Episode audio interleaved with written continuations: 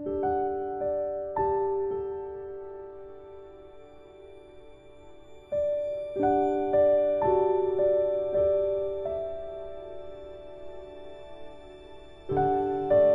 13 Đứa trẻ nhặt được. Đi thế này, thời gian trôi qua rất nhanh. Sắp đến lúc chủ tôi được ra khỏi nhà tù. Đó là một nguồn vui, Đồng thời lại là một việc làm cho tôi bối rối. Càng đi xa tỉnh Toulouse thì ý nghĩ ấy càng làm cho tôi bất dứt Đi thuyền như thế này thật là thú vị Chẳng vất vả mà cũng chẳng phải lo âu. Nhưng mà rồi đây lại phải đi bộ ngược trở lại chặng đường đã vượt qua dưới nước. Cái đó sẽ ít thú vị hơn không còn giường êm, không còn bánh kem bánh ngọt, không còn những buổi tối ngồi quanh bàn nữa. Cái điều làm cho tôi xúc động sâu sắc hơn nhiều là phải xa lìa Arthur và bà Milligan, phải từ bỏ tình yêu thương của những người ấy, phải mất họ cũng như mất má Barbarin. Vậy ra tôi chỉ yêu thương và được yêu thương để rồi phải xa lìa một cách phũ phàng những người tôi cứ muốn sống suốt đời bên cạnh. Không có cách gì để có thể đoàn tụ họ lại được sao? niềm băn khoăn này là đám mây mù độc nhất lởn vởn trong những ngày rạng rỡ ấy. Rồi một hôm tôi quyết định nói với bà Milligan cái điều làm cho tôi bận lòng và cũng hỏi bà xem muốn trở về thành phố Toulouse thì phải đi mất bao nhiêu ngày đường. Tôi muốn đứng đợi chủ tôi ở trước cổng nhà lao lúc chủ tôi bước ra khỏi cổng. Nghe thấy tôi nói đi, Arthur la lớn, tôi không muốn cho anh Remy đi đâu.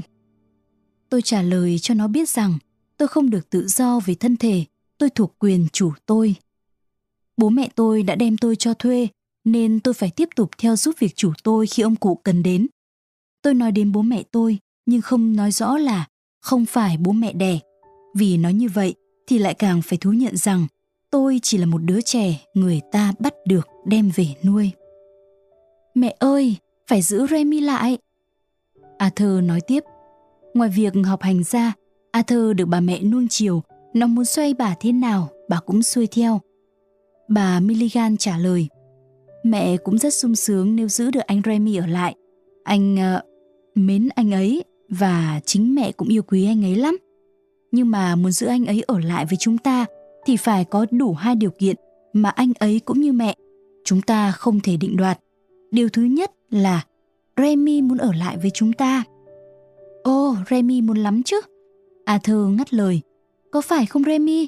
Anh không muốn trở về Toulouse chứ? Điều kiện thứ hai, bà Milligan nói tiếp, không đợi tôi trả lời, là ông chủ anh ấy bằng lòng từ bỏ quyền làm chủ của ông ta đối với anh ấy. Hỏi Remy, hỏi Remy cái đã. Arthur theo đuổi ý nghĩ của nó, ngắt lời mẹ. Cụ Vitalis đối với tôi là một ông chủ tốt, điều đó đã hẳn Tôi biết ơn ông cụ đã chăm sóc tôi và dạy tôi học tập, nhưng tôi không thể so sánh cuộc sống bên cạnh chủ tôi với cuộc sống mà bà Milligan dành cho tôi. Mặt khác, tôi thú nhận như thế này không phải là không hối hận. Không chỉ đem so sánh tình yêu thương của tôi đối với ông cụ Vitalis với tình yêu thương của bà Milligan và Arthur đã dấy lên trong lòng tôi. Khi tôi nghĩ thế thì tôi tự bảo rằng tôi yêu chuộng những người xa lạ mới quen ấy hơn cụ Vitalis là một điều không tốt. Nhưng dù sao việc nó như thế đấy, tôi yêu thắm thiết bà Milligan và Arthur. Bà Milligan lại tiếp. Trước khi trả lời, anh Remy còn phải suy nghĩ. Mẹ không hứa với anh ấy chỉ một cuộc sống có vui chơi và du ngoạn. Mẹ còn hứa cả một cuộc sống lao động nữa. Anh ấy phải học tập, phải chịu khó, phải cặm cụi đèn sách, phải theo dõi Arthur trong việc học tập. Anh Remy cần cân nhắc giữa cái lối sống đó với cảnh sống tự do trên đường thiên lý. Thưa bà, không phải so sánh cân nhắc gì nữa. Tôi nói, những việc bà đề ra đó cháu thấy đối với cháu rất hay. Đấy mẹ xem, anh Remy sẵn lòng mà. Arthur reo lên như vậy rồi vỗ tay. Rõ ràng là tôi vừa làm cho Arthur hết lo sợ. Khi mẹ nó nói đến học tập và sách vở, tôi thấy nó lo lắng ra mặt. Nếu tôi từ chối thì sao? Vốn dĩ nó sợ sách, cho nên nó lo sợ tôi cũng ngại sách mà từ chối. Chắc nó lo tợn lắm. May sao tôi lại không sợ cái ấy. Sách không những không làm cho tôi hoảng, mà còn quyến rũ tôi. Thật ra thì tôi mới biết đến sách ít lâu nay thôi. Những sách đó làm cho tôi thích thú hơn là phiền lòng. Cho nên, đề nghị của bà Milligan khiến tôi rất sung sướng. Tôi hoàn toàn thành thật khi tôi cảm ơn bà vì lòng hào hiệp đó. Nếu cụ Vitalis đồng ý thì tôi không phải rời bỏ chiếc thuyền thiên nga này. Tôi sẽ không phải từ bỏ cuộc sống dễ chịu này. Tôi sẽ không phải xa lìa Arthur và mẹ nó. Bà Milligan nói tiếp, bây giờ chúng ta còn phải được ông chủ của anh ấy đồng ý. Mẹ sẽ viết thư cho ông cụ để mời ông cụ đến gặp chúng ta ở thị trấn Sete vì chúng ta không thể quay trở lại Toulouse nữa. Mẹ sẽ gửi tiền tàu cho ông cụ và cắt nghĩa cho ông cụ rõ tại sao chúng ta không đi xe lửa đến được. Mẹ hy vọng ông cụ sẽ nhận lời chúng ta mà đến đây. Nếu ông cụ đồng ý lời đề nghị của mẹ thì chúng ta chỉ còn phải thỏa thuận với bố mẹ của Remy nữa thôi, vì cũng cần phải hỏi ý kiến họ. Cho đến lúc đó, câu chuyện diễn ra rất vừa ý tôi, y như có một bà tiên nhân hậu đã đụng chiếc đũa thần vào tôi. Nhưng mà những lời sau cùng phũ phàng kéo tôi từ cõi mộng trở về với thực tế buồn tênh. Hỏi ý kiến bố mẹ tôi ư? Chắc chắn bố mẹ tôi sẽ nói cái điều mà tôi muốn giấu. Tôi là đứa trẻ mà người ta nhặt được. Sự thật ấy sẽ bị phơi trần. Thế là Arthur, có thể là bà Milligan sẽ không nhận tôi nữa. Tôi rụng rời thảng thốt. Bà Milligan ngạc nhiên nhìn tôi và hỏi han tôi, nhưng tôi không dám trả lời những câu hỏi của bà. Bà tưởng tôi bối rối vì ông chủ tôi sắp đến nên không hỏi nữa. Cũng may mà sự việc xảy ra vào buổi tối trước giờ đi ngủ một chút. Chẳng mấy chốc tôi đã thoát khỏi con mắt tò mò của Arthur. Tôi đi về phòng, vừa lo ngại vừa suy nghĩ lung tung. Đây là đêm thao thức đầu tiên của tôi trên thuyền Thiên Nga. Phải nói rằng tôi chằn chọc quá đỗi, cứ chập chờn trong mộng mị và thấy đêm dài mãi như không muốn sáng ra. Làm gì bây giờ và nói thế nào đây? Tôi chẳng tìm ra cách nào cả. Sau khi cân nhắc lại hàng trăm lần những ý nghĩ giống nhau, chọn những cách giải quyết trái ngược nhau, cuối cùng tôi dừng lại với cách tiện nhất và tầm thường nhất là không làm gì cả và không nói gì cả. Tôi sẽ mặc cho sự việc diễn ra như thế nào thì hay thế ấy, vì không thể làm gì hơn. Có lẽ cụ Vitalis không chịu rời bỏ tôi ra. Trong thâm tâm đang dằn vặt dữ dội, tôi vừa mong vừa sợ sự việc xảy ra như vậy. Trong trường hợp ông cụ không nhận lời, tôi sẽ ra đi và khỏi phải nói sự thật. Tôi sợ sự thật ghê gớm, sợ bị phát giác đến nỗi phải tha thiết mong mỏi ông cụ Vitalis không nhận lời bà Milligan và hai bên không thể thỏa thuận về tôi. Như thế thì hẳn là tôi sẽ phải xa Arthur và bà mẹ nó, xa luôn và không bao giờ gặp lại nữa cũng nên. Nhưng được cái là họ không giữ lại kỷ niệm xấu về tôi. Viết thư cho chủ tôi ba ngày thì bà Milligan nhận được thư trả lời. Cụ Vitalis cho biết vắn tắt là cụ lấy làm hân hạnh đáp lại lời mời của bà Milligan và sẽ đi chuyến tàu 2 giờ đến tỉnh Sette vào thứ bảy tới. Tôi xin phép bà Milligan ra ga đón ông cụ. Tôi dắt cả đoàn chó và con khỉ Soliker cùng đi. Mấy con chó có vẻ lo ngại như đoán biết có việc gì xảy ra. Con Soliker thản nhiên như không. Còn tôi thì rất xúc động biết bao sự xung đột đã diễn ra trong đầu óc sút nát của tôi.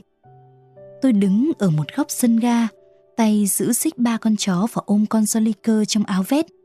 Tôi đứng chờ nhưng chẳng nhìn thấy gì xảy ra xung quanh. Chính mấy con chó báo cho tôi biết tàu tới và chúng đã đánh hơi thấy chủ chúng tôi. Đang đứng yên thì bỗng nhiên tôi thấy bị lôi về phía trước. Vì không đề phòng nên tôi không giữ được mấy con chó lại. Chúng nó vừa chạy vừa vui vẻ sủa vang. Liền ngay sau đó, tôi thấy chúng nó nhảy nhót xung quanh cụ Vitalis. Cụ vẫn mặc bộ quần áo thường ngày, nhanh chân hơn, mặc dù không mềm dẻo bằng các bạn. Con Capi nhảy nhót lên tay chủ, còn con Zebino và con Đôn thì quấn quýt bên nhau. Đến lượt tôi lại gần, cụ Vitalis đặt con Capi xuống đất ôm chặt tôi vào lòng. Lần đầu tiên cụ hôn tôi, cụ nhắc đi nhắc lại mãi. Chào anh bạn thân mến chủ tôi không bao giờ khắc nghiệt với tôi nhưng cũng không hay vuốt ve mơn trớn tôi chưa quen với cách tỏ tình bồng bột ấy tôi cảm động đến rớt nước mắt vì lúc bấy giờ lòng tôi dễ xe lại mà cũng dễ mở ra tôi nhìn ông cụ tôi nhận thấy ở trong tù, ông cụ đã già đi nhiều lưng cụ cầm xuống, mặt cụ xanh đi và môi cụ nhợt nhạt thế nào ông cụ nói Cháu thấy ông khác xưa lắm phải không?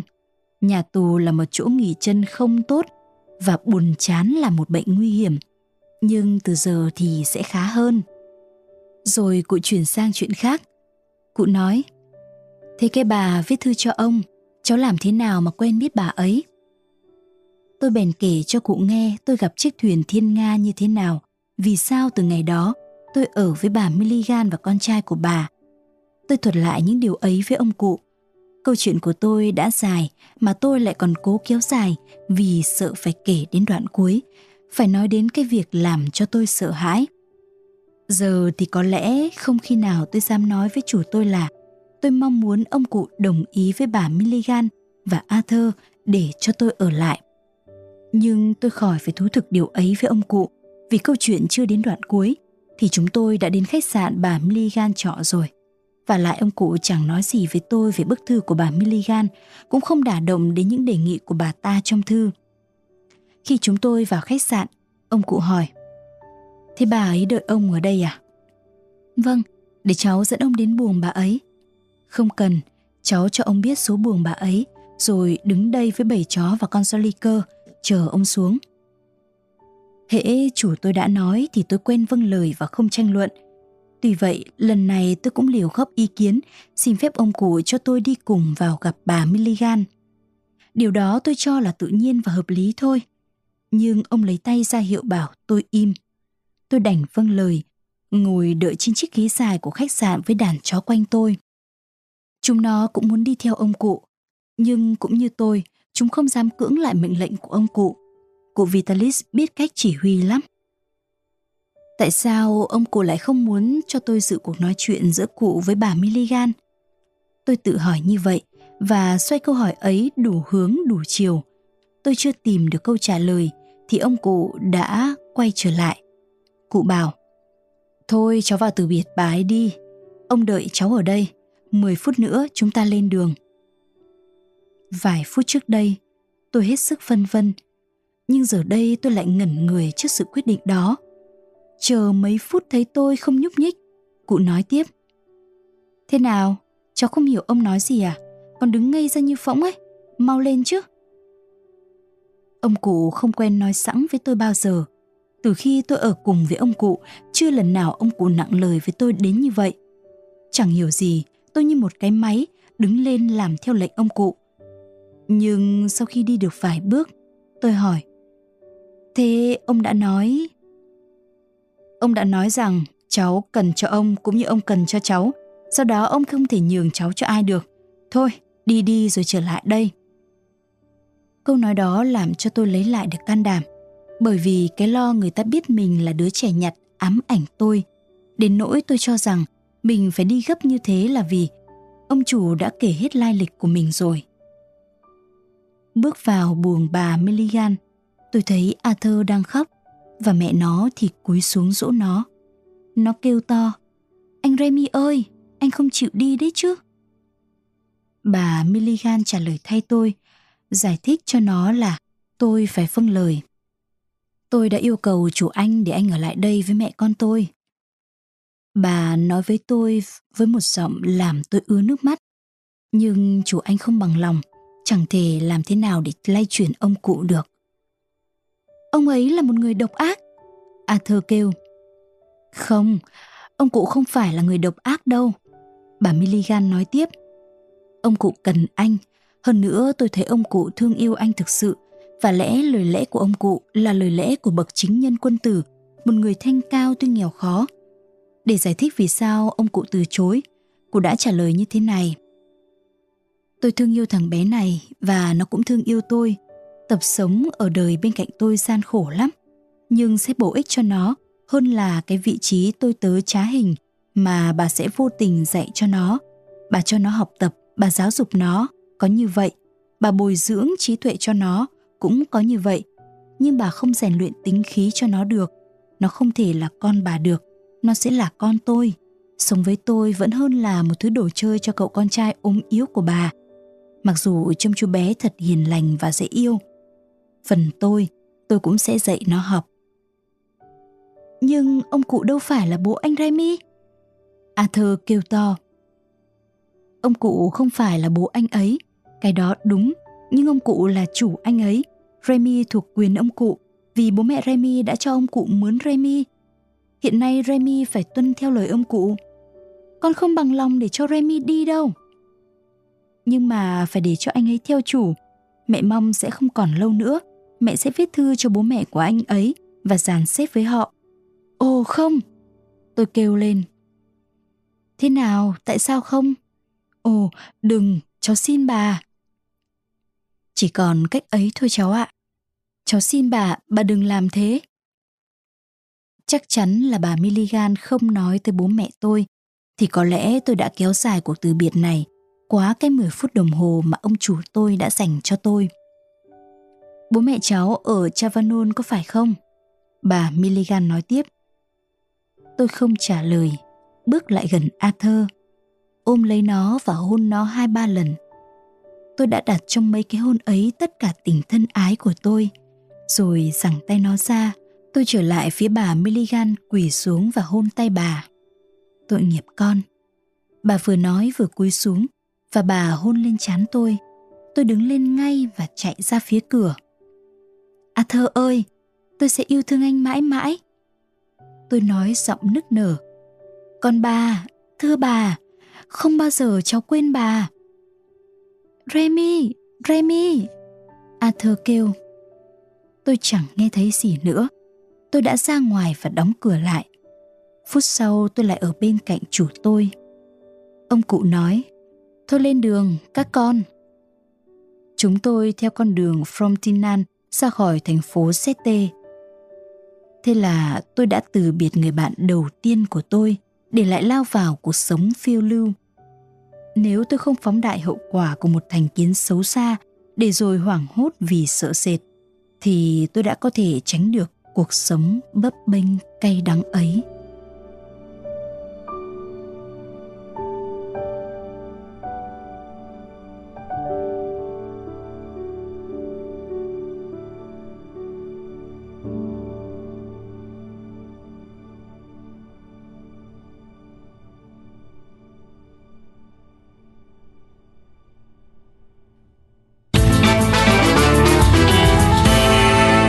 practicing now.